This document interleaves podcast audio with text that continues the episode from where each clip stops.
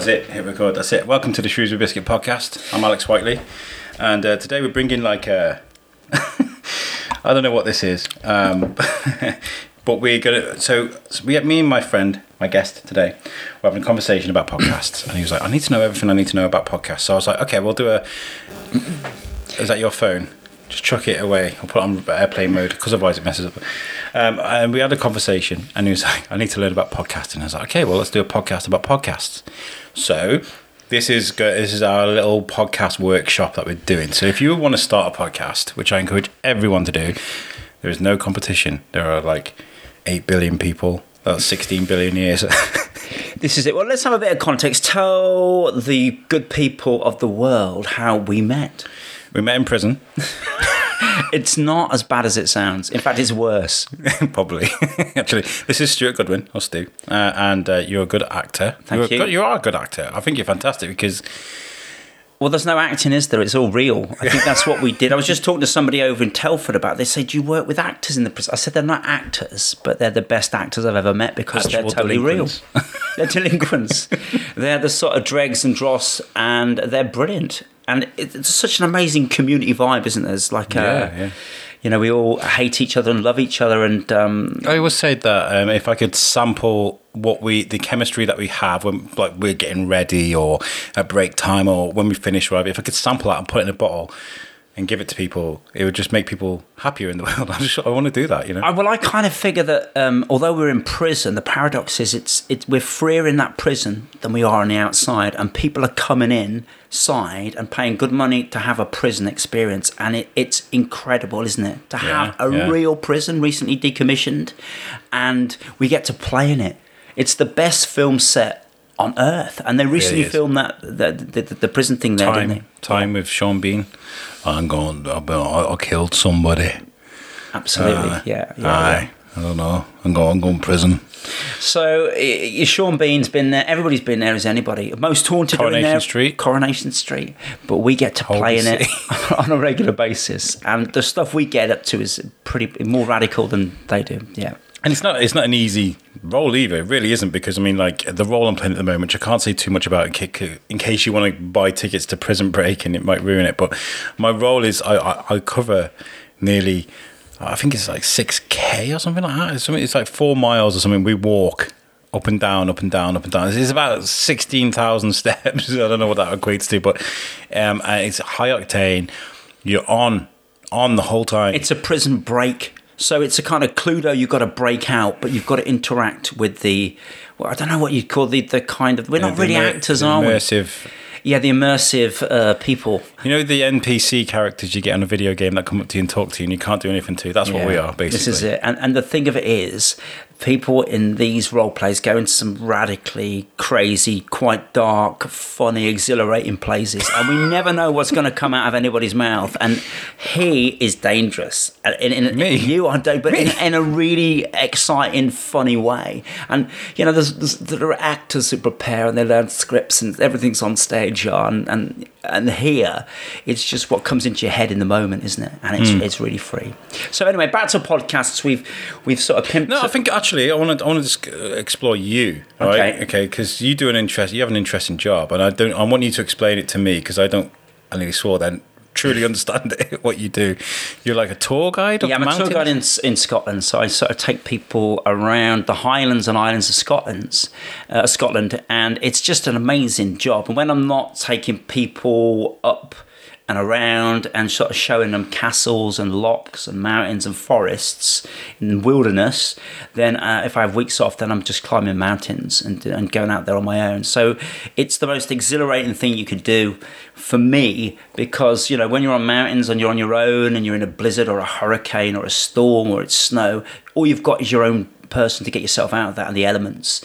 And the amount of times I'm just on a kind of on a, on a knife edge and, you know, death to the left of me, death to the right of me. Every if if you make a wrong step, you're dead. And there's something really exhilarating about that. Yeah, so, I saw a video of some guy doing that, that really dangerous path on Snowdon where it's like really narrow. Yeah. And I was just like, what? I didn't even realise that path existed. And yeah, I mean, there's... The, upon just coming off of Ben Nevis, there's something called the Carn Mor Jaricaret. It's like a knife edge ridge, and it's like going along a dragon's spine. And I came off of it one night. I came down, and it was like the sky was pink, and there wasn't a breeze, there wasn't a breath of wind, and you sort of hop from rock to rock to rock, and you look down either side, and you feel totally alive, knowing that, you know, if you misplace a foot, you can plummet to your death. You... And people regularly do, but it's so exhilarating. Obviously, I don't necessarily take clients into those locations. I go uh, pretty much on my own, and and for me, having that kind of break into the wilderness and into the most beautiful country in the world, you know, I mean, you know, eagles flying above you, stags around you, grouse and ptarmigan. I mean, you're in paradise and there's nobody there. And for me, it's one of the last true wildernesses on earth. So to do that and to tour around, and we do this, we used to work with a company called Flashpack. And we do these high-octane kind of uh, three, four-day events. So people would fly to Inverness.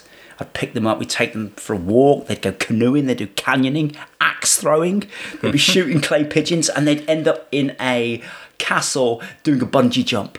I mean, this stuff was just like crazy, radical fun. The canyoning in particular, you know, they put you in these wetsuits. You get you get a very quick introduction to uh, to abseiling.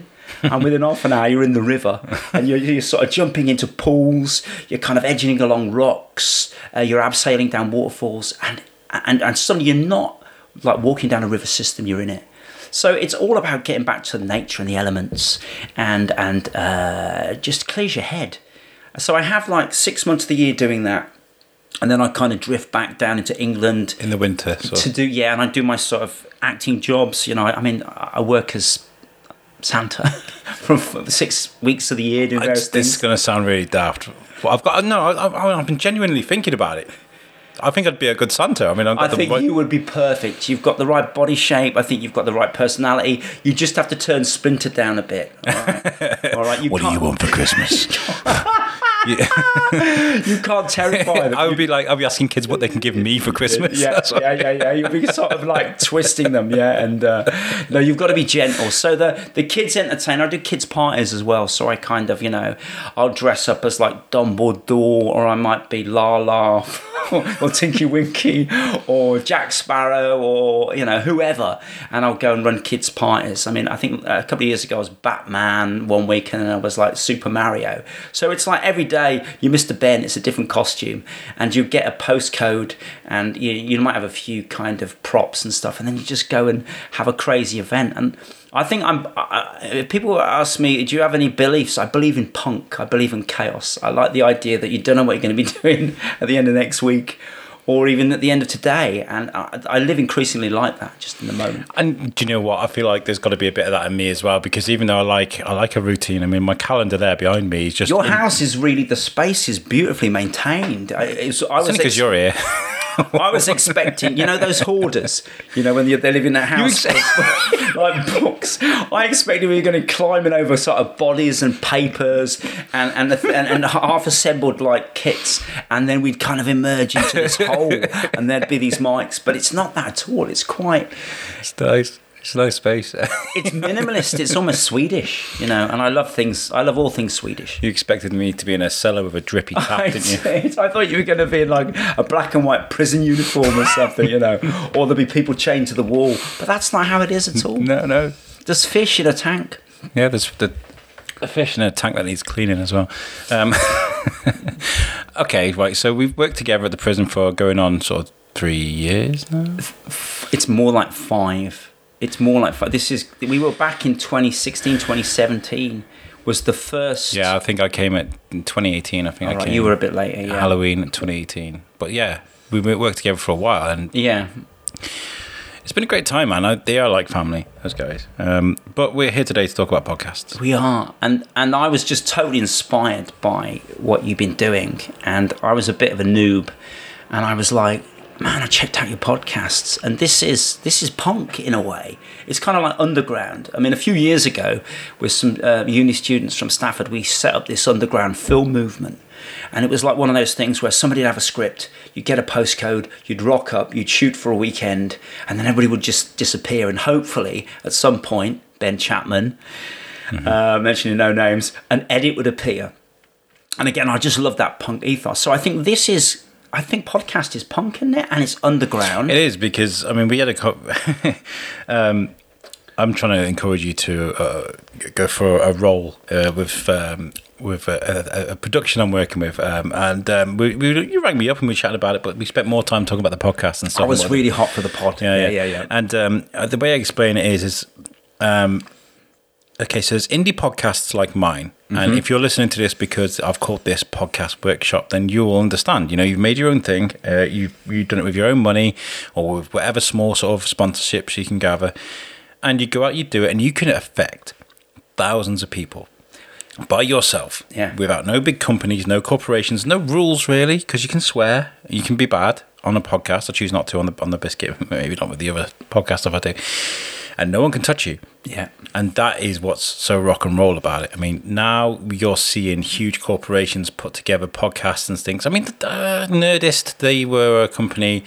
Um, that were put together and, and went big, huge, and then they sold out to a Chinese media company, yeah, blah, blah, yeah. Blah. But they had like the biggest stars. They had like George yeah. Clooney and Seth Rogen and all these people come on and, and chat, and um, you know, that was quite cool. Uh, but they went away. But the, now you're seeing like some huge A-list celebrities, football stars, you know, all these kind of things create podcasts, and they're great. But they've got the money to do it. It's all about the indie. Yeah, me. And I think the key for me is that mainstream media is dead. Kill your T V, listen to podcasts, because um, everything seems so controlled and contrived. Mm. And you're like, the, the music that I like came out of punk. It was that whole thing about people coming together, uh, grassroots, and, and, and making something happen. And that's why I like Prison. And I kind of like... I like the idea of it. I like the philosophy, and people who have got their ear to the ground work out what's going on. And another thing that's really interesting about what you do and brilliant about what you do is it's positive news.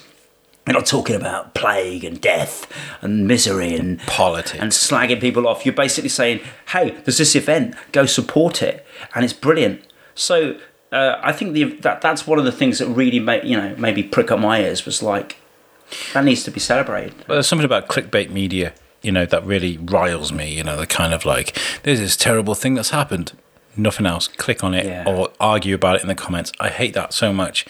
And there are there is there are there are local uh, organisations that, that that partake in things like that, and I yeah. hate it so much, because they, what they do is they start the fire and they sit back and watch the yeah. world burn. Right? Yeah. And I hate that. So it's the lowest much. common denominator, and it needs to be called out. You know, and I especially think, when it came to the the, the, the recent petrol crisis. Yeah, cr- I say crisis in inverted commas because it was made worse by the media. I mean, like I don't, I don't without without without you know doubt.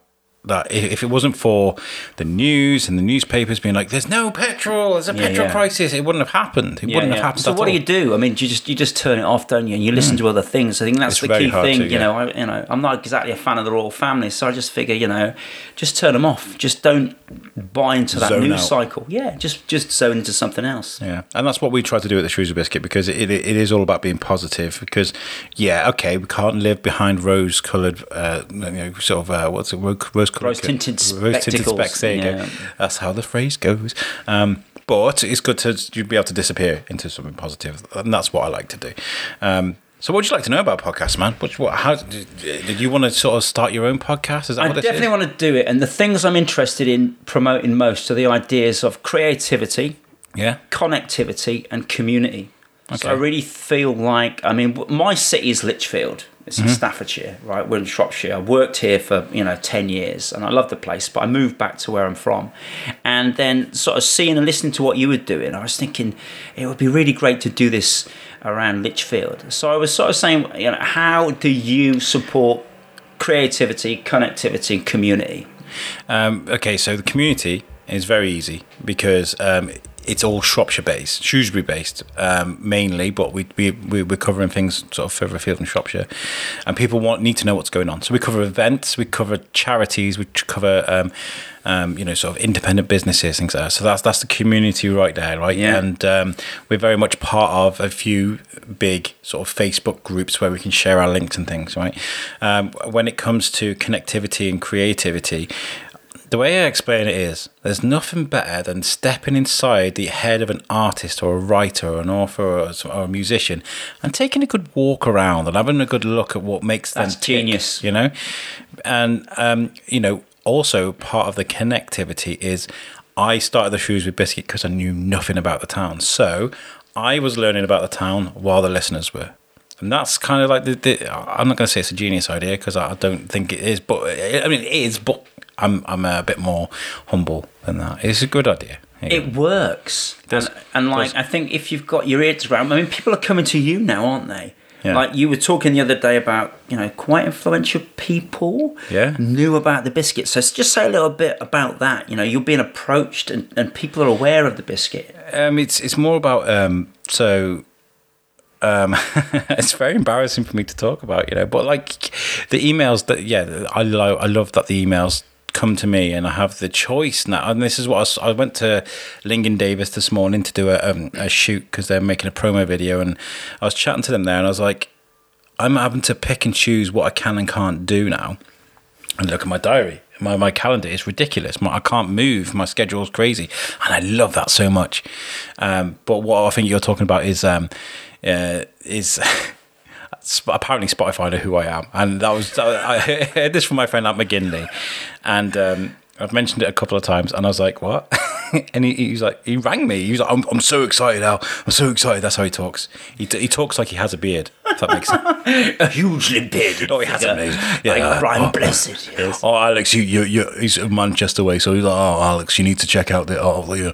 Oh, I was chatting to the lady from, from Spotify, and, you know, she knows who you are and what. And I was just kind of like, what? She needs to. And the reason being is he sent me this article as well that was just two weeks ago. He's talking about, you know, how I was just saying, actors, sports stars, video games, movies, uh, whatever it is, people making podcasts about everything. But when it comes to local podcasts about an area, it's all about the movement of information and how yeah. actually valuable that is, you know, and um, this is where the biscuit comes into play. So if you're listening to something, you're on a kind of fence about giving me money for sponsorship, you definitely need to, because what we're doing at the Biscuits now is very important. So you're, in a way, like my mate Cole Barton, a great friend of mine, was a plugger. In a way, you're kind of plugging. Yeah. Um, and you are kind of just trying to hype stuff up. It's about situations, events, it's happening. I mean, for me in the community, uh, over in Lichfield, there's quite a number of kind of um, like musical companies and acting companies and mm. photographers and stuff.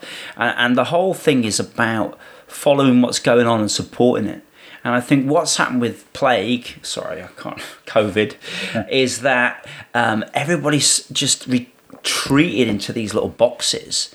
And uh, we've almost been like in prison, haven't we? We've been in prison for the last two years pretty much. And then people are now just beginning to venture out. And like I've been to a couple of shows this week. I went to see Legally Blonde in Sutton. Yeah, I saw you did that, yeah. Yeah, and I went I went up to Stoke to see a friend of mine, Imogen, and she was just doing this new uh, musical called Unforgotten Heroes, and it was it was really emotional to be out amongst people again. And I thought, you know, what was really uh, interesting was that people weren't really talking and really uncertain about approaching one another. So the need to kind of rebuild community and get people talking was is massively important in every town, village, mm. city, to get people, you know, focusing on positive stuff and events and going and supporting their mates. And and I think like if you could be part of that positive news cycle where instead mm. of just slagging and destroying and clickbaiting, you're actually saying so-and-so's got a photography exhibition, it's three quid, go and support it, it's half an hour out your day, yeah, and get and go talk to people. And I think that's the great thing about prison. It's kind of like speed dating, isn't it? You know, where you're going in there and you're talking to everybody, and you've got to have a relationship with everybody. And if you're a, you know, I mean, I've been a, I'm a tour guide, my job is schmoozing. Well, my job is trying not to kill people, uh, but it's also, you know, you, you're telling stories, you're storytelling. And I think prison's about that. And anybody who's worth a damn has got great stories. You know, and you sit down with them and they'll tell you, you know, they'll tell you great stories. And that's what kind of hooks you in. So that's kind of what I was interested in with, with the I like biscuit. To, and I love that you've you've kind of been drawn towards me for that reason, because I like the idea that the Shrewsbury Biscuit um, creates um, an inspiration to go out there and create community podcasts, because like you said, it is important to communicate with one another. And to, I mean, I was chatting to someone the other day and they were like, oh, the, the museum's free now. And I was like, what? Yeah, the museum, they've just uh, they just waived all the prices. It's free to go in. I was like, I didn't know that. Now we do on the Shrewsbury Biscuit, because you just heard it, you know. It's it's about cl- connecting the dots, isn't it? And Definitely. If you can take that to Lichfield and, and create something positive, do it. Everybody should absolutely do what I'm doing, because, um, like I said, lots of negativity sometimes get blurred between uh, blurred lines, or, you know, whatever it is, stuck behind a wall. Um, so if you get someone on there to talk about, you know, crazy races that's happening soon, the, the soapbox racing that's happening in Shrewsbury, had them on, talked about an amazing event that we're going to be at. And, you know, uh, the, I've just spoken to Alan Lewis now, who's a guy who creates charity runs at ten Ks, five Ks, things like this. Now we know all about him and stuff, you know. And, I love I love it because of that, because we're giving out away this important information. You know? But it seems like it's it's totally brought you to life. It's it's kind of like, it's like you've you've awakened, haven't you? And you just thought, I can make a difference from from my house. I mean, you're not. This isn't a paid gig, is it? No, no, it's no. not. As you say, you get bits, drips and drabs of uh, of uh, sponsorship, but charity. Oh yeah, mm-hmm. They've got sponsorship, but you do. You, you're a carer. You've got a, a life where you've got to pay bills and what have you. Mm-hmm. So th- that makes it pretty heroic for me. Is that you're you're dedicated to it, and you're obviously making an impact. So just share a bit about how people feed back to you if they like what you do or they don't like what you do. Um, it's it's it's really difficult, really, because. Um, When it comes to social media, um, people like to scroll and just press a button rather than press a button, type something and send it, right? So that's how quick social media has to be, right? Yeah, so yeah. When it comes to going, hey guys, what did you think of the Shrewsbury Biscuit? Drop your comment right here. People aren't going to necessarily do that.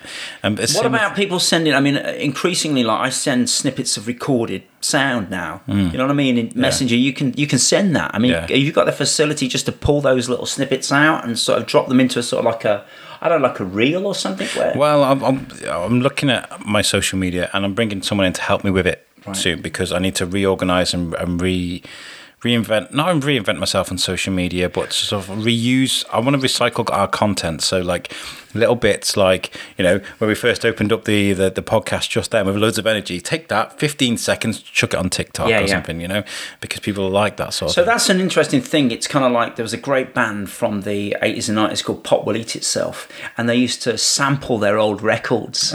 So it was like this constant, the new stuff would incorporate the old stuff and it would move forward, and then you'd sample everything over and over again. So it's that kind of endless sort of repetition with a difference as you kind of move through time. So you've got to pull out the really interesting stuff, haven't you? Mm. And shine a light on it. So in thirty seconds or seven seconds or three seconds, you say, well, what's the biscuit Go, about? What, what's your mission statement? And, and you've got to be able to punch it out and almost kind of become a movement, do you think? Mm. You've got to get people hot to come here and sit down well, with you. I mean, I'm no expert when it comes to, like, I really am not when it comes to content creation, because there are people out there that make millions, millions on, on creating YouTube videos, and I'm not anywhere near that at the moment. In fact, I'm just trying to kickstart our YouTube now because we haven't used it. I'm starting to release regular videos, and they're trying to get people to subscribe, subscribe to my YouTube. Um, But what you've got, which is amazing, and, you know, when I was working back with Literary Youth Theatre about thirty years ago, and I said then, and I, I don't know if they did, but I said, you need to create an archive. You need to record all your shows because, yeah. like, thirty years down the line, you know, I mean, they've evolved into this incredible engine over the thirty-four years they've been in, in existence with incredible shows. But it would just be phenomenal to have, uh, you know, like a filmic record, an archive. You know, and we we can do that now, and you've mm-hmm. got that archive, and I suppose now it's just a question about how you use it, and it's about different formats, and it's about, is it about the edit now, the way you kind of distill things down? I think every show is is is, is Is, is as individual as a fingerprint, right? So like every show's got its own identity, and you know, it depends what kind of audience you're trying to grab. If you're trying to grab, for me, it's all about the commute. For me, it's all about like having someone on in the car. If you're in my, if I'm in your car right now, how'd it go? And make sure you concentrate on your driving. Indicate at a roundabout, right?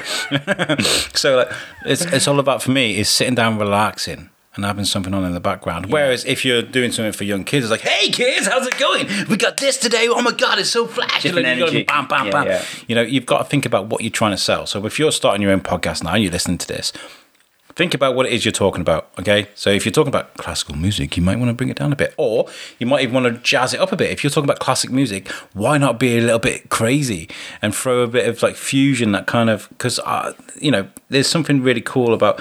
Um, What was it I was going to say? Um, oh, there was something I did that was just completely unorthodox, and I don't know, this is what the idea I was thinking of, and it's it's, it's open there. Um, Matthew Howarth, who runs the Battle of Shrewsbury, how's it going, Matthew?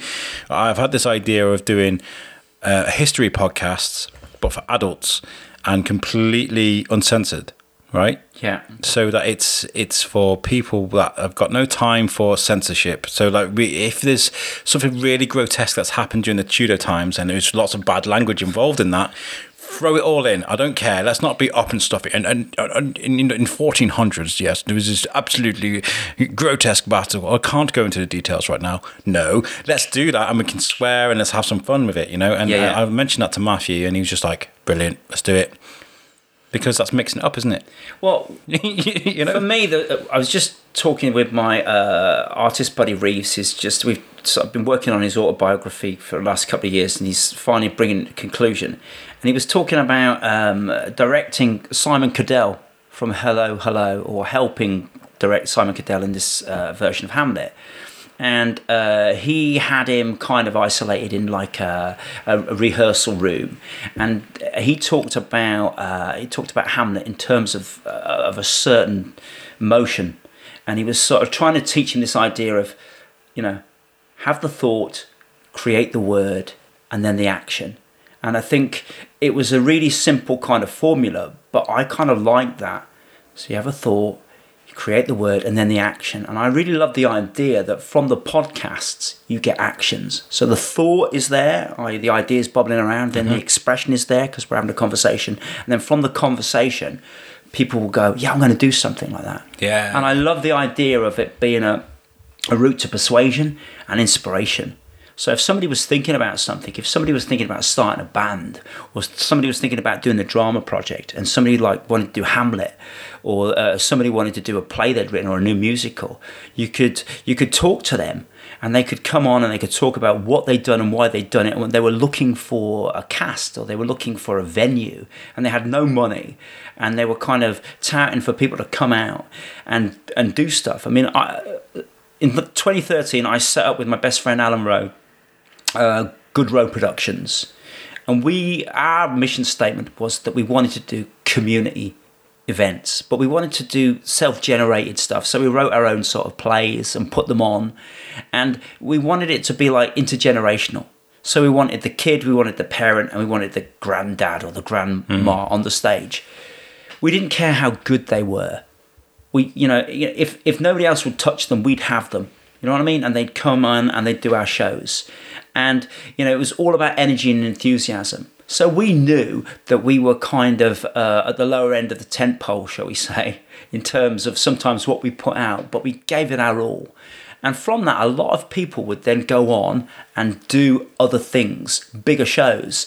Uh, Legally Blonde the other night, one of the kids who turned out for us, uh, an amazing young girl called Emily Glasgow, was dancing and singing, and she was one of the best things on the stage, and she did a turn with us, and, and I'm not saying that she's where she is now because of us, but we were just part of her little fossil record, and hopefully we just, you know, we we arrived at a time when she needed us and could use us. So again, it, it, you know, if you can create a, a platform for people in that community of Shrewsbury or Lichfield where people want to do stuff but they don't know how to go about doing it, they can kind of put out an advert in a sense in their conversation and say, I really want to do this thing, I've got an idea for a show. So it's like an elevator pitch, and then they can bring people in, and hell, before you know it, people are out there and doing again, because I don't think society is just going to uh, restart after COVID. I, I think it, it, there's so much nervousness, and I think the first pandemic, which is the virus, you know, is, is wherever it is. I don't think it's over, but there's a second pandemic, which I think is going to be to do with mental health. I agree. I yeah, agree. And talking to my buddy who's a psychiatrist, and he was saying so many people now are terrified to go out and interact with other people, because if they interact with the wrong person, it could be a death sentence. Mm. So getting communities rebuilt, and I think the pod and the notion of podcast is important because of that. Yeah, I feel like a, there's a responsibility there to try and sort of help people out as much as I can. And I've always felt that anyway, but with the pandemic, I talk about the pandemic an awful lot, and I feel like people are probably going, oh, there he goes again. But I feel like it's one of the most important things that's happened to us in, in our lives. In our lives. And tomorrow I'm speaking to Doctor Pearson, who is um, talking about um, the anxiety of going back to the office. Right? Exactly. Yeah. And um, my wife is Uh, she's I've kicked my wife into Timmy's room. Um, she sat He didn't kick her, you know, she went willingly. Just to explain this, the setup right now, uh, Timmy's got this huge cabin bed, right? And underneath the cabin bed is a little desk. All right. Right, Timmy is his son. It's not a pet rat or a no, pet no, no, anaconda. Yeah, yeah. All right, okay. It's not a mini biscuit. He's six years old. He's got this massive cabin bed, and there's a, there's a desk underneath. This square box thing. It's at the desk, and that's where my wife sat doing it. I'm very sorry. I'm very grateful to your wife. So thank you for doing that. Um, Do you have an event, business, or promotion that needs advertising? Well, the Shrewsbury Biscuit is here for you. With listeners local, nationwide, even worldwide, we have the perfect place to get the word out. And the Shrewsbury Biscuit podcast is a registered C I C, so you'd be helping us while we help you. Drop us a line at shrewsbury biscuit podcast at gmail dot com and speak to us today. The Shrewsbury Biscuit podcast, the voice of Shrewsbury. And she's she started a job. Um, I can't say the company's name in case uh, put the company into disrepute. But she's never. She's only been to the office once. Yeah, and she's been there for less than a year. Do you know what I mean? So that must be so daunting for a lot of people because the, the company's now selling off their offices now no. because people are just more comfortable working at home. That's weird, right? Well, it's a revolution, isn't it? It's happened as a result of the pandemic. Yeah, and I, I don't think we've had time to process that.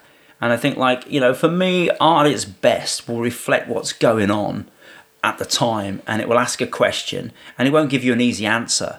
It sometimes leaves things hanging. So, I mean, I really like the fact that there's new work out there. Um, I mean, one of the, I mean, I love the fact that we've got a huge tradition and there's amazing plays going back to sixteen hundred and before and mm. all of that. But, but part of me just craves new work, something that's about now. I was... Um Uh, I've been uh, one of my favourite bands I mentioned in the last podcast is Frank Carter and the Ra- Rattlesnakes, right? Yeah, definitely listen to them, especially if you like your punk, your punk music. Mm. It's got a bit of shouty, shouty, sweary, sweary stuff in it. Um, and his new latest album, Sticky, uh, it's all about it's all about the pandemic, right? And there's yeah. there's, there's lyrics in there that are actually heartbreaking. He's yeah, like, yeah. I don't ever want to lock down again, and you can feel it. They feel the pain in his voice. I'm like, wow, because for uh, a creative. For an artist, for an um, uh, for a, a musician, for um, an actor, for, for a podcaster, you know, people that's going out there and sort of documenting the world or being part of it or creating it, you know, it must be must have been difficult, you know. But it's about expression. It's a, and I think like artists are here to to rattle cages. They're here. Oh, I love to, to rattle a good cage. Yeah, to, to be provocative and, and like the prison break stuff that we do is, is about that. And I I gravitate to work where it, that is edgy, that is provocative, that you do get a reaction and a response from. And even if people hate you or hate the work, they they think about what you're doing and they may change their response to the world. They may go and do something different. So I suppose it's all about where you want to place yourself. If you want to be liked and loved, then you appear in Disney musicals, and that's great. That's what you want to be, and that's what you want to do. But Disney ain't me. Disney would love you, I think. You make a good villain. One of my favourite things to do at Prison Break is go up to somebody, oh, because like we, they always expl- it's always explained to them that they're in an immersive event. They need to create their own sort of character and sort of take part, right? So as soon as they've had that conversation, I'll walk up to him and I'll be like, oi, what are you in prison for? And they'll start to explain. I'll be like, I don't care. And walk off. Yeah. Just leave him completely stunned. Leave him hanging. This is it. I think it's all about confounding expectations, isn't it? It's, it's yeah. about playing with that. Yeah. And and people who do that, I, I love that. And I like to I like to feel uneasy. I mean, I, I went, I was in, in, in Scotland once, and uh, about two thousand seven, and there was a, there was like two live event. There was two live events that I went to back to back, and they were talks with authors that I really liked. One was by a playwright called Harold Pinter, who was renowned for these Pinterest silences and this kind of uneasiness and paranoia. And to listen to Pinter talk, he generated that atmosphere in the room, and he made he put you on edge. And the way he kind of paused and listened to the uh, to the, to the interviewer's questions, and then would be really quietly, kind of insidiously turning the the interviewer's questions upside down. It was like how he wrote. And then the next uh, the next session was with this um, this famous Irish poet called Seamus Heaney. And it was like being in the presence of Socrates. He was kind of august and he was smart and you felt you're in the presence of greatness. And he said something I, I remember, and he said, we're living now in a shadowed age, a shadowed age. He said, and I just thought, God, yeah, it's an age of shadows. But he had a completely different vibe and you were easy with him and you could sit and just listen to that wonderful lilting Irish brogue and the way he told stories. But I love the fact that they were back to back. One was the kind of paranoia kind of culture mm. of, of, of, of Pinter, where nobody is what they appear to be. And I've done a couple of Pinter uh, plays, and it's all about unease, and it's all about, you know, things that make your skin creep and making you realise that everybody's unreliable. Everybody's got an agenda. Nobody tells you the truth. And then Heaney comes on, and he, ah, he, you know, even though he's talking about, you know, the darkness in the current times, he's he's like a ray of light. Whereas Pinter's just like saying there is no light. It's just dark, and you've got to survive. So I love that. I love the contrast anyway. And I, I thought they were great speakers. I uh, I like having the license to to be someone else, and it, there's it's a it's a deep reflection on sort of. Me anyway, I, I've, whether it's the podcast or whether it's um but you're not one person. And I think that's, I've often thought, what, what why are actors actors why do they do what they do other than for adulation and, and, and, and loads of cash? And I think one of the things is, like, you're not comfortable in a singular identity. You you get the sense that, you know, you were born into something, but it, it, you could have been something else, and it just gets you, the, you get to explore, you know, so many different subconsciously things. I think we're all different anyway, because I mean, like, you're a different person to the person you are in the yeah, office, of course, in the yeah. car, when you're swearing at the person in front of you, when you're in bed late at night, you know, everybody's a little bit different, aren't they, you know? And it, you're allowed to do that. I feel like um, if you if you can um, play with that a little bit, yeah, and you give yourself license to be able to play with that and be a little bit childish at times and a little bit a little bit explorative in yes. sort of how you do things. I mean, I've just been sat before my my interviews today, I've been sat creating sort of liners for the radio, yeah, and and, and one of them is just like a guy going, because I got a voice changer thing on there, and he sounds like a, a like a beast, and he's going naughty talk, and he's like, he's like, and it's like, um, I was blessed, don't you? Know, doing silly little voices like that. No, but so I liberating. Think, yeah, but I, I kind of think it, it, there's part of you that is like me, like a cartoon. Yeah, there are elements of us that are just cartoons, aren't we? We love to cartoon, and I think, like, that's just that endless play. An endless play of possibilities, and the people who make you laugh do funny voices and do crazy stuff, and they're never predictable. Yeah. I, I think that's the point. And I, I think, like, that's what you want in a community or a culture. You want people who've got any talent. You want to kind of get them on a stage and get them doing stuff. And I think that's what Pod is. It's another stage, isn't it? Um, yeah, it is. And um, I think it's it's very hard to sometimes. Uh, find reminders on why you are good at what you're doing, right? Because we are just having a conversation at the end of the day, and you're like, well, what's so special about Alex Whiteley? Why do you need it? And then you get someone walk into a room and go, oh yeah, I'm coming on the podcast, yeah, and then they sit down and they just die inside, and they're like, Uh, yeah, and they forget everything. They can't talk behind a microphone, and, and then I'm kind of like, "Hey, welcome to the Shrewsbury Biscuit," and you're kind of like, "That's why I'm good at what I'm doing." And I think we all need those reminders. I mean, if you're starting to do a podcast or content creation, you need to have that confidence in yourself. You need do to, I have it? Yeah, yeah, you do. Of course, you do. But I feel like it's it's it's it's, it's flawless with you. It's, I mean, like, I don't know whether you project yourself when you're around other people, if you're a different person when you're on your own. You're like. Oh, that was so much. That was so much hard work. I can just imagine you, Stuart, going into your apartment and just throwing on a big, massive cloak no, and just being like, "No, to bed." No, to I, bed. If, I'm, if I'm in that, if I'm in my apartment, I'm drawing or I'm writing or yeah. I'm performing. You know, and, and I, I work for sixteen hours a day because I, I'm, I'm acutely aware, having had a near-death experience in Morocco in nineteen ninety-four. Oh, what happened there? I, well, I just got real sick. And I was just on the edge of life and death for about three days. And I got, thankfully got to a doctor, and I kind of, I, I got saved. But what it, it, how it changed me was it made me aware that life's over so quick, man. I'm fifty. Can you believe it? I'm fifty years of age. I feel eighteen. I feel uh, you know, and I'm just aware just how quickly it goes. You've got to use every second that you've been given, and and that the people I love are people who are aware of that. And like, um, I recently been working with this Swedish intern, and I took her out on a walking day, and we we ended up going up this sort of sheer cliff face, and she looked up at me with terror in her eyes, and she's like, you know, we could die here. I said, yeah, we could. Any every step could be our last step. Don't walk on the rocks. Walk on the grass. Focus. If there's a gust of wind, just crouch. We'll get through this. And we did. And we came down off of that cliff, and she got down, and she was just so exhilarated. And she'd had this terrible situation in life that she had to take care of. And, and, and she, when she got down, she just took care of it.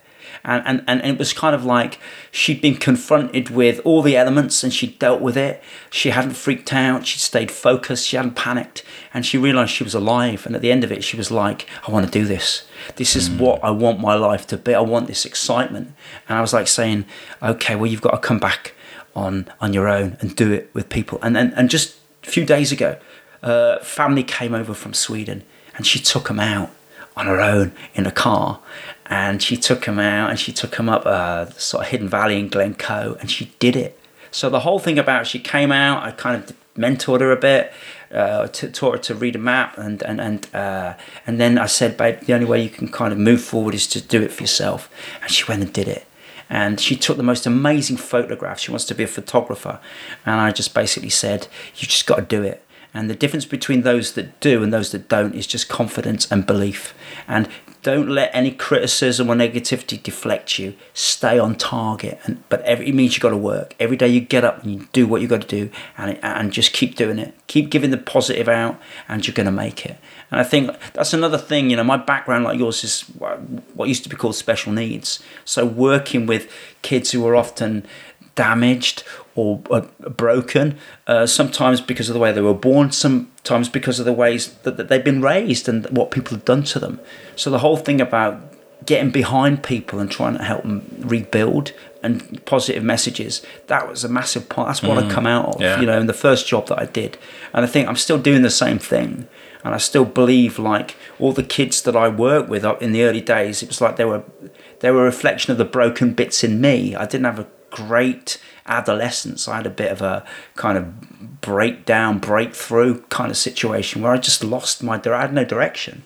So to kind of find my way again and get on a path when I kind of went back to sort of university uh, quite late in my late twenties, and I did a degree in psychology. And I've spoken about this before, but I, I worked with my, my friend Paul Leishman, uh, who's visually impaired, but I was his guide and his note taker, and we formed this really tight unit.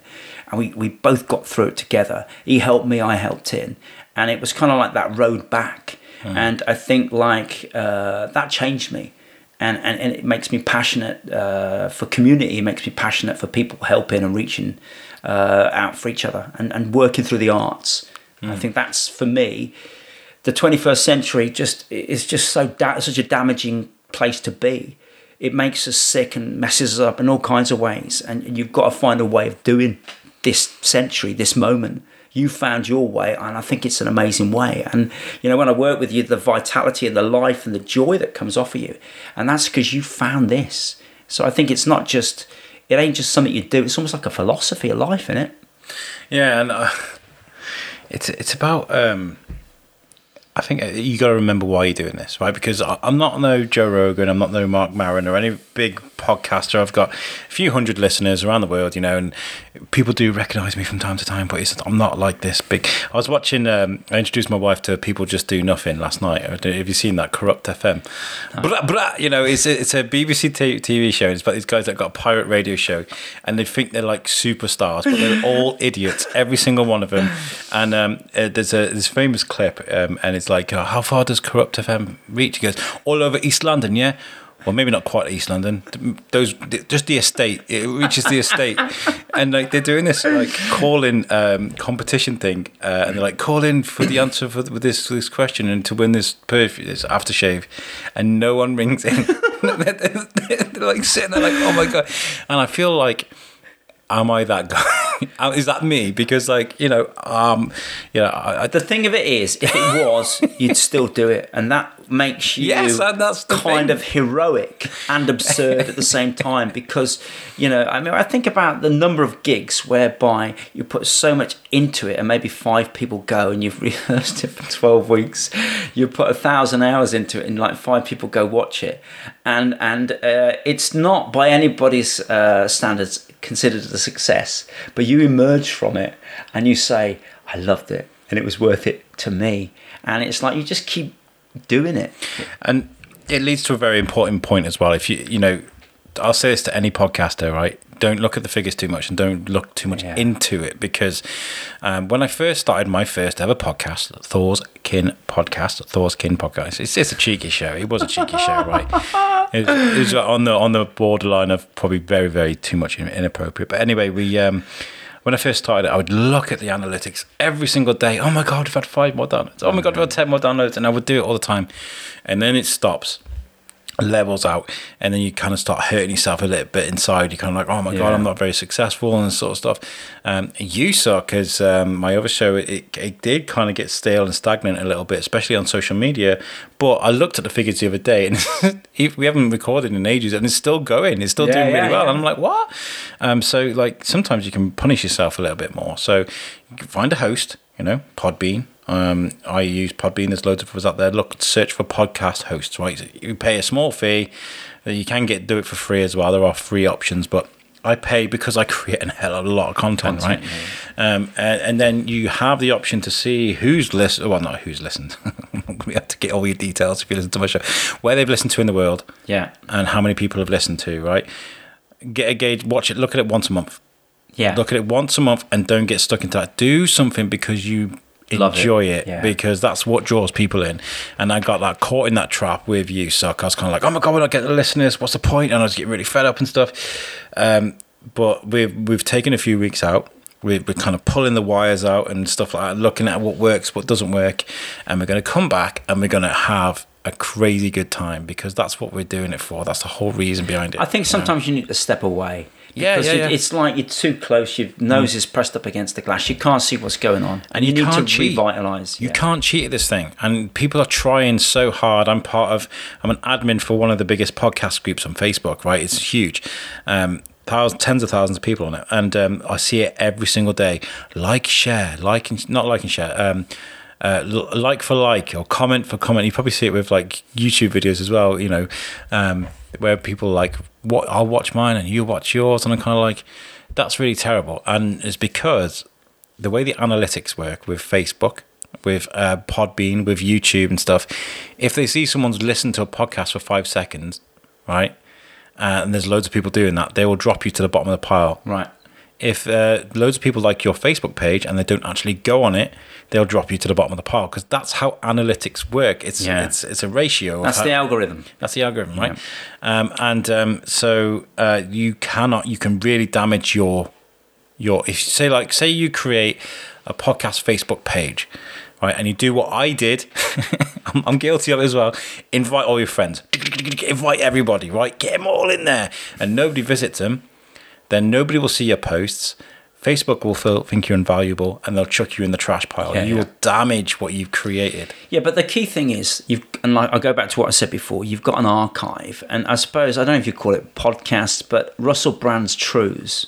Right now, to begin with, I was a bit like, oh, Russell. I mean, I loved him in the early days, and then I hated him, and then I loved him, and then I hated him. And then I've gone back to seeing what he's doing now. And I, I like the step that he's taken.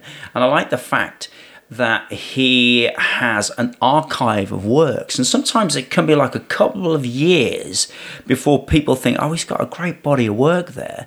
And maybe the edit is you drop certain ones, and, and, and other ones sort of come more to the fore. So the stuff that R- Russell Brand did, like with Jordan Peterson, who's, you know, a kind of, you know, kind of major sort of philosophical figure of the moment, an American academic who's coming for a ton of crap, is really interesting. And what's great about their conversation is they, they don't agree, but the way they disagree with each other is really respectful. Mm. So you just don't get into that, you know, kind of bitching. Not you know, Alex Jones and Joe Rogan oh, screaming at each other. Oh, yeah. Desk, yeah. Oh, ladies, it's like, it, please, just wind it in. And, and it's kind of like, it, there's something like, I remember reading a, a biography of Oscar Wilde where he talked about developing the Oxford manner. And the, the Oxford manner was this thing whereby you could you could disagree with people.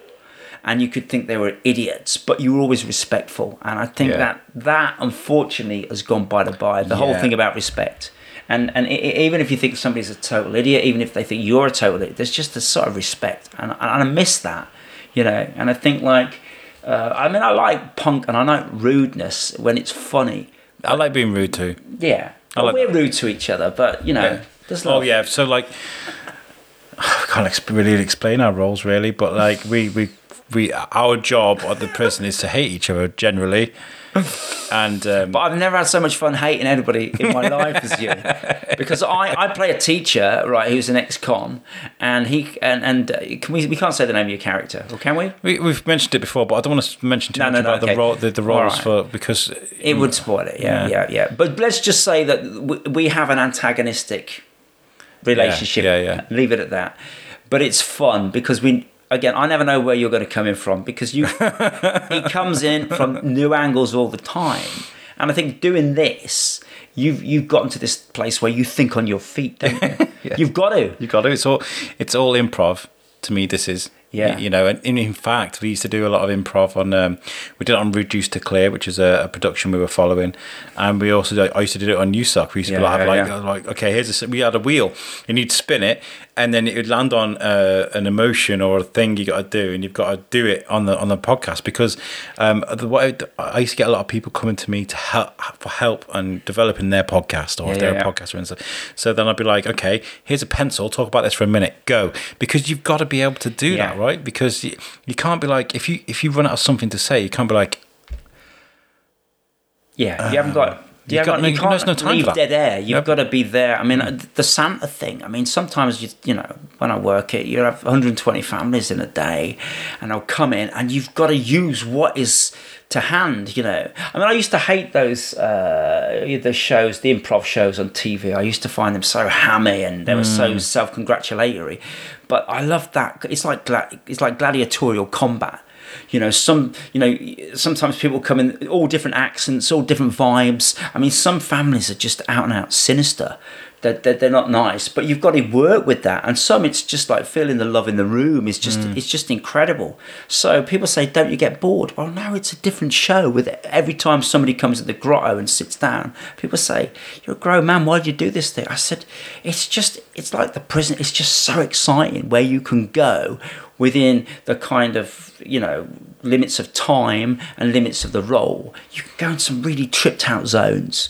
Do you know what I mean? And we we just go into the most crazy zones, and people walk out and say, "Did we just talk to Santa about quantum physics?" You know, and it's, it, it, I think that's the thing. You confound expectations if you do what everybody else does. You know, and, and I just like, I mean, we did a promo thing the other day where um, we would. I'm part of my Santaing is I'm I'm doing it at at, um, at a farm, Coton Farm, out in Whittington, just for a few days, and it's a it's a stable, it's a riding stable. So they get me on a horse. And the thing you don't know about me is at the age of six, I was out with my grandfather and my and my and my bro- elder brother, and we were walking down this hill. This horse follows us and kicks me in the head and knocks me out. Right? So I always maintain that whatever came back wasn't human. You know what I mean? But so I'm kind of like, I've got to get on this horse. And and like it's it's in the barn, and I've got to go behind it. And I'm like, uh, Helen doesn't kick the because I'm having a flashback. So they get me. I'm in my Santa garb. They get me on a horse, and you need you need to think on your feet. So no, no, I've lost my ruddy reindeer. Anybody seen the reindeer? They've run off. And I had to, I've got to get on this horse and go looking for them. So yeah, we kind of found a way into it, and it was just like it was just something we did on the hoof, if you'll pardon the pun. They filmed it and they put it out. You know, and it may have gone viral. It might have three hits. Who knows? But I think that's the joy of, of being creative and, and, and liking just creating in the moment. Mm. You do it, you forget about it, you move on. And I feel like it, it helps you as well if you if you're not. I mean, when I first started doing the biscuit, I used to make reams and reams of notes. Right, I'd have like three yeah. pages of notes. And it, especially when I spoke to Charlie Adlard, you know, I had like four or five pages of notes when I spoke to him. This is the co-creator of The Walking Dead in my house, you know, and I'm kind of like, oh my God. And t- Tom is like, um, in all safely in, in, in Were Vermont. Were you starstruck? Were you starstruck? Come on. A, a little bit, a little bit. No, I admit, maybe not so much on the day because I, I got myself in the zone. But I do sometimes get like the, the, the thing is with this sh- with what I do is I speak to celebrities all the time. This is me bigging myself up. Yeah, this yeah. is a journey I have been on, right? Where yes, when Charlie Adlard came round my house, I was a little bit nervous. And when I've spoken to, we did a comic salopia. Of, uh, shout out to Shane Chebsey who helped organise that amazing event, and. Um, We we got thrown in thrown in the deep end. They were like, we give us a studio for two days, and when people come out of these comic book com, uh, like panels, they come straight into our studio and we'd interview them half the time, not knowing who they were, right? And Jamali Maddox came sat with me. He's a comedian with a big bushy beard. He's very popular, very famous. Does Channel four documentaries and stuff, and I don't watch terrestrial T V. He no. sat down and he was, I was like, uh, so uh, so what do you do, Jamali? He's like, I'm on I'm on the telly.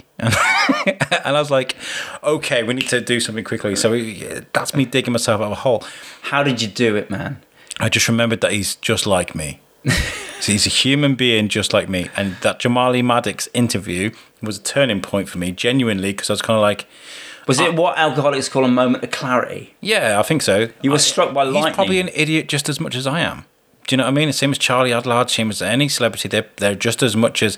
But you're as, arriving with an anxiety about the fact that uh, they're greater than you are. No, no, no. It, it, well, what's the anxiety about people meeting celebrities? Why do they go to the mush? Well, this is the thing, isn't it? Why? Why do we do that? And this, this is the, the discipline I've had to learn. And, you know, there's so many amazing stories that I've talked about in the biscuit, like at the Shrewsbury, uh, the, the flower show, right? Yeah. The, the event organiser comes up to me, she's like, can you do an interview with Scouting for Girls, which were a big bang in the noughties, right?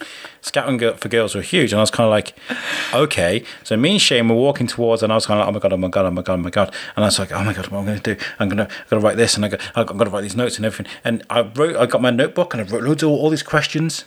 I went to them, got my microphone out, did the interview. I didn't use one of the questions yeah. in the notebook. I just worried myself for no reason. They were nice guys.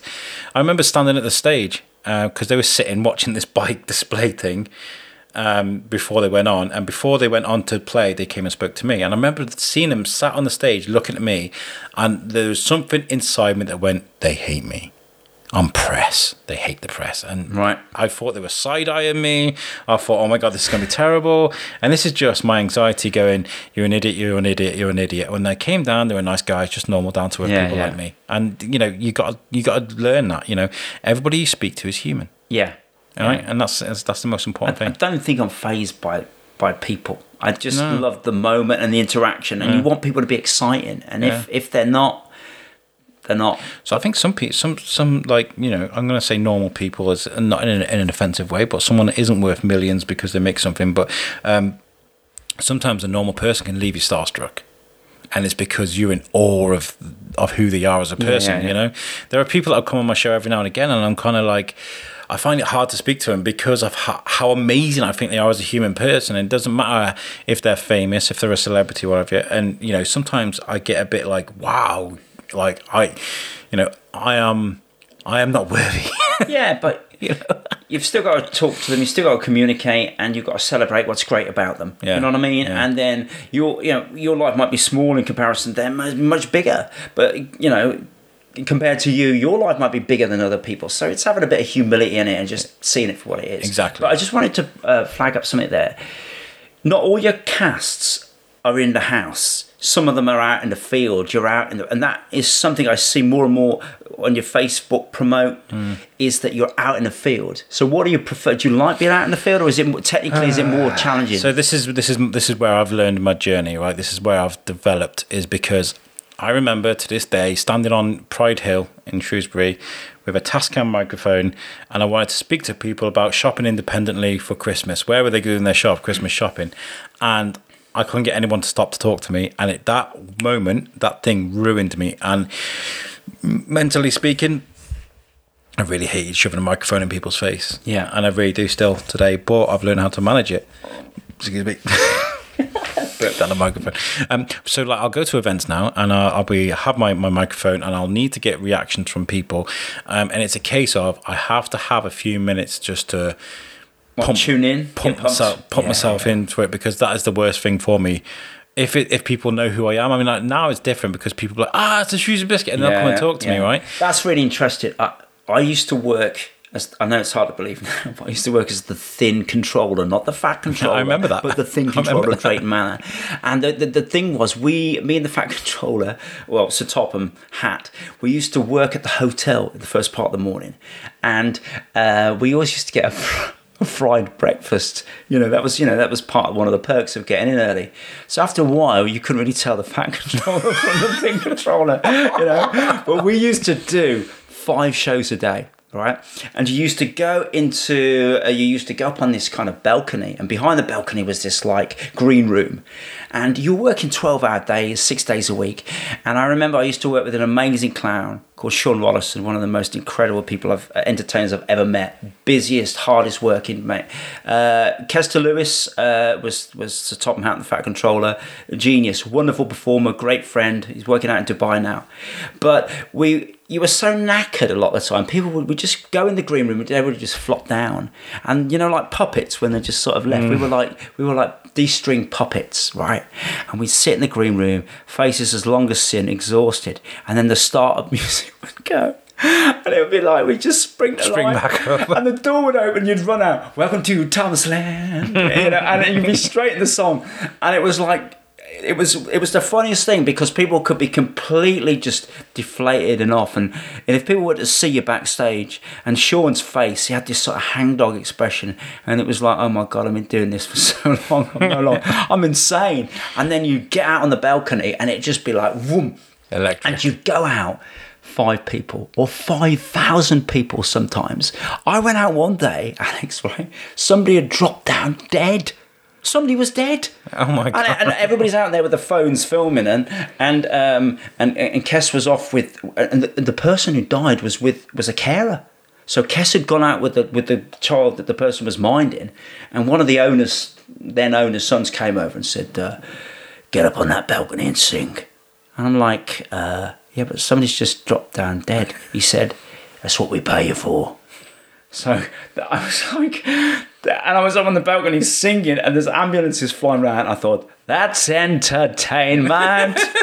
That's what it is. So when everything's flying around wow. you, an explosion, get up on that balcony and sing. That's what we pay you for. And it's a moment of absolute clarity and absolute horror as they're carting off the body. And the pack aren't listening to me sing and dance. The pack are filming that body as it's going in the ambulance. But isn't that what killed Robin Williams? I think Robin Williams killed Robin Williams, or the F B I or the C I A. But it's it was... like it's it's it's for that. Mo- I mean, like I always explain to Kaz, right, my wife, when I come home from prison, I am more exhausted from being on for all those hours. Yeah, but I'm you're on going to be buzzing after. Right? You know, I did a, a big show a few years ago called Jerusalem, and it's kind of like King Lear, and it's sort of full staff, and it's like Johnny Lydon from you know oh. Johnny Rotten rolled into one. And the first things you're coming out and saying, you're effing and jeffing, using the C word. Hmm. So that's what you attack the audience. And the role is like, it's like a two and a half hour show. And you're, you're always on the stage, massive speeches. And I remember the adrenaline of that was so much that when I came off, it would be like three o'clock in the morning and I'd still be going, right? And then I'd just cut out. And I remember, right, get this on the last night, the last night, did the show. And I was so tired. On the stage was a sofa. That was Johnny's sofa, and I just fell to sleep on it. And when I woke up, they'd broken the set. The set was gone, and it was just me on the sofa. That's how quickly things turn over, and your next, your last week's news on yeah. to the next thing. That's insane. It's insane. So you got to stay current, people. You got to stay current. You got to keep things fresh. And um, you know, I was just talking about that with uh, with Alan Lewis, um, my last guest. Um, I shouldn't say that really in case I put these, these shows out in a, in a different, different order. order. Uh, but hey, um, I'll talk about, you know, sort of adapting to things, you know, and the Biscuit had to go through a massive, uh, you know, we'd um, just got funding for a, a mobile studio to go out to events and festivals and things, which we're doing now, um, right before COVID.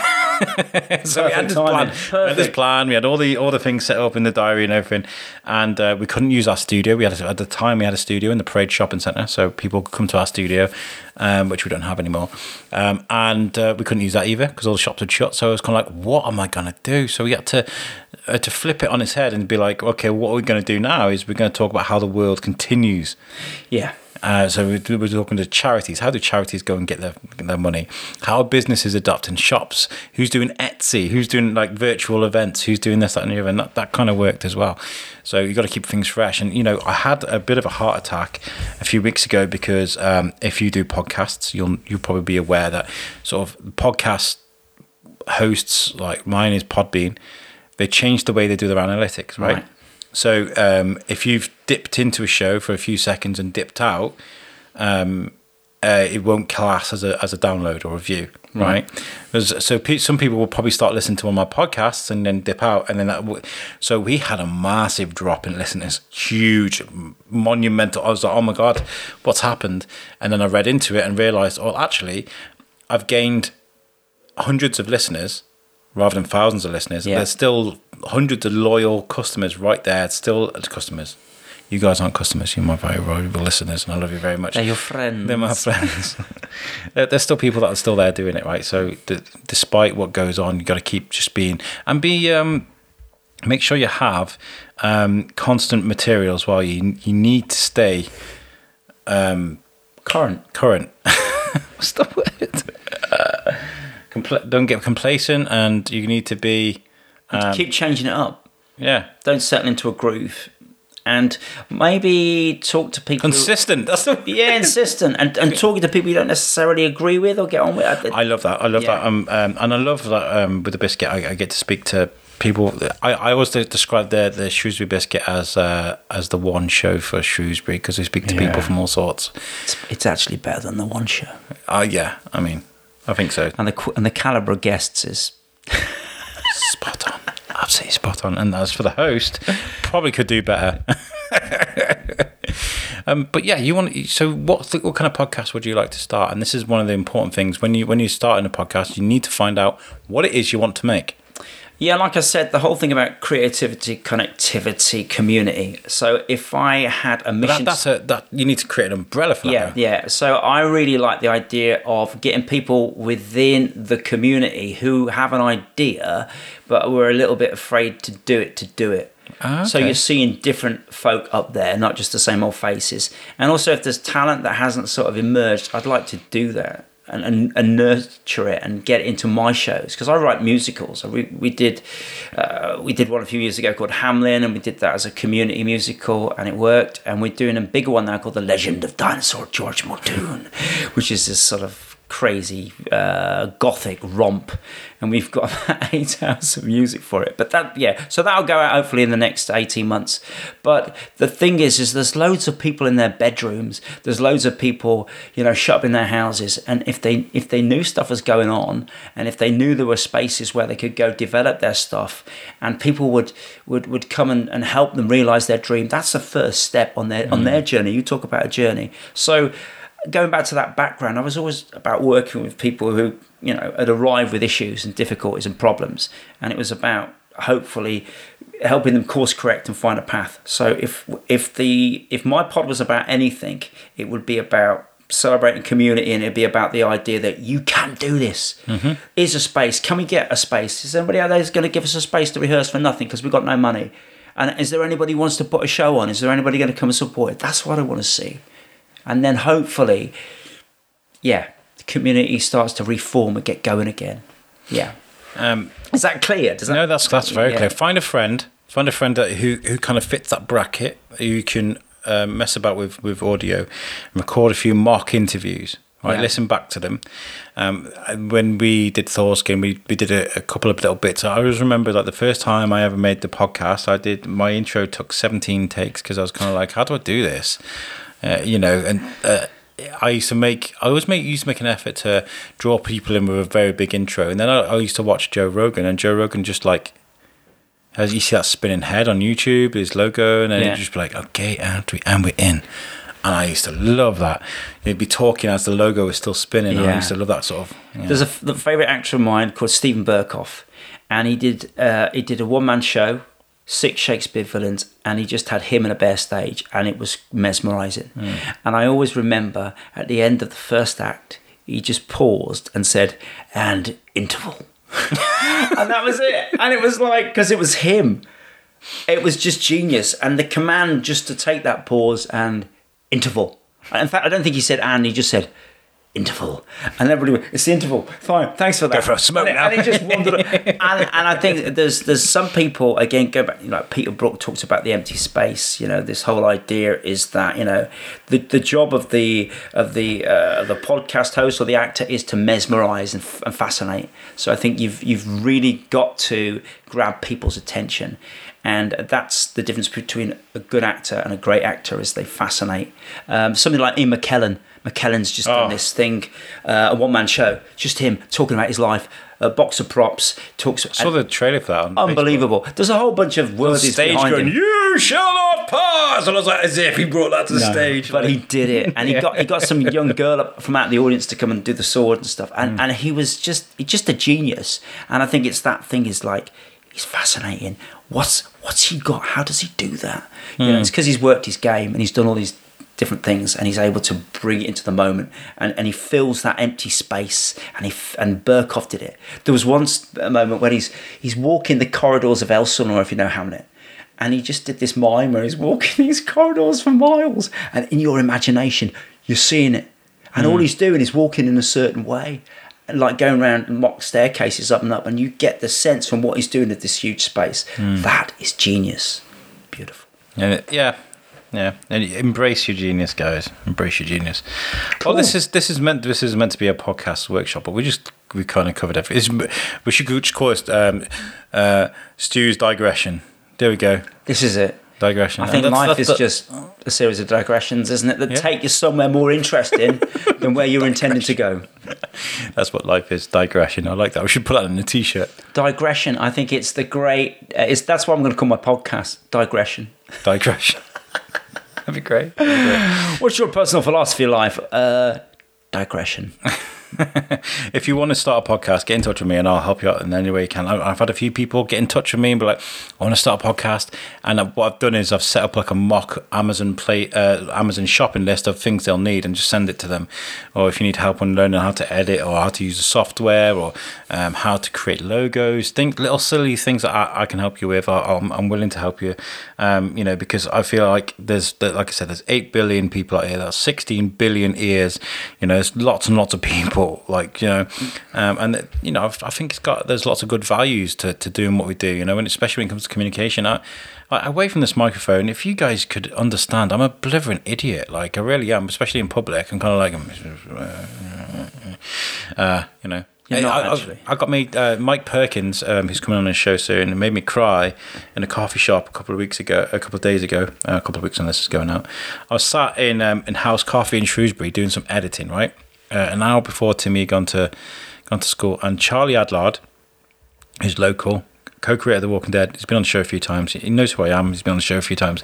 And he's over there with this chap over the other side of the coffee shop, right? And they're getting up to leave. And I'm t- and I notice him like, hey, all right, carry on. And I notice this guy walking to across the way, and he grabs my hand, he shakes my hand, he's like, oh mate, I, yeah, I really like your podcast, I've just moved to Shrewsbury uh, from the States. He's a British guy, he's moved to, he's like, I really like your show, it's really helped me acclimatise to the town, thank you very much. Um, my name's Mike Perkins, I'm the head illustrator on Swamp Thing and I work with D C Comics. And I was just like, what? like, and, uh, see, I knew you were a cartoon.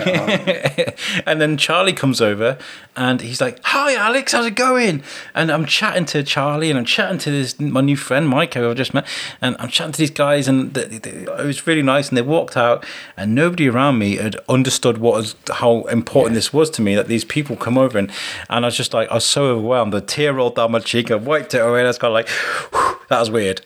Amazing, but weird, you know. So uh, Mike's coming on the show. Like, look, for, look forward to that one. Um, so he's coming around next week. That'd be good. Awesome. Well, I've enjoyed it. Thank you for taking the time to take me on a whistle stop tour of the world of pod. It's um. It's a difficult one. It is a difficult one because I, I digress. I digress. I don't think that's a problem. Hello, listeners, and thank you so much for listening to this episode of the Shrewsbury Biscuit podcast. There is so much you can get involved with the, sh- with the show. Uh, we have our YouTube, Vintage Biscuit. They're released every Sunday, and they are classic episodes of the Shrewsbury Biscuit. We've been going for over three hundred episodes, and we thought we would utilise YouTube in a way that we never have before by releasing those classic episodes every Sunday. If you subscribe to the Shrewsbury Biscuit podcast YouTube channel, You'll, and hit that bell button at the top, you'll be notified every time there's a new episode released. You can also follow the Shrewsbury Biscuit podcast on Instagram. You can follow us on Facebook and on Twitter as well. I'm not brilliant on Twitter, but Instagram and Facebook is definitely where it's at, and you'll get all the uh, all the gossip, where we are, what we've been up to, great pictures, uh, episode art. You'll be told when uh, episodes are released, and you'll get the links there as well. You can listen to the show on Spotify, iTunes, and you can listen to us on Podbean. You can even tell Alexa, Siri, or Google Home to play an episode of the Shrewsbury Biscuit, and it will do as it's told.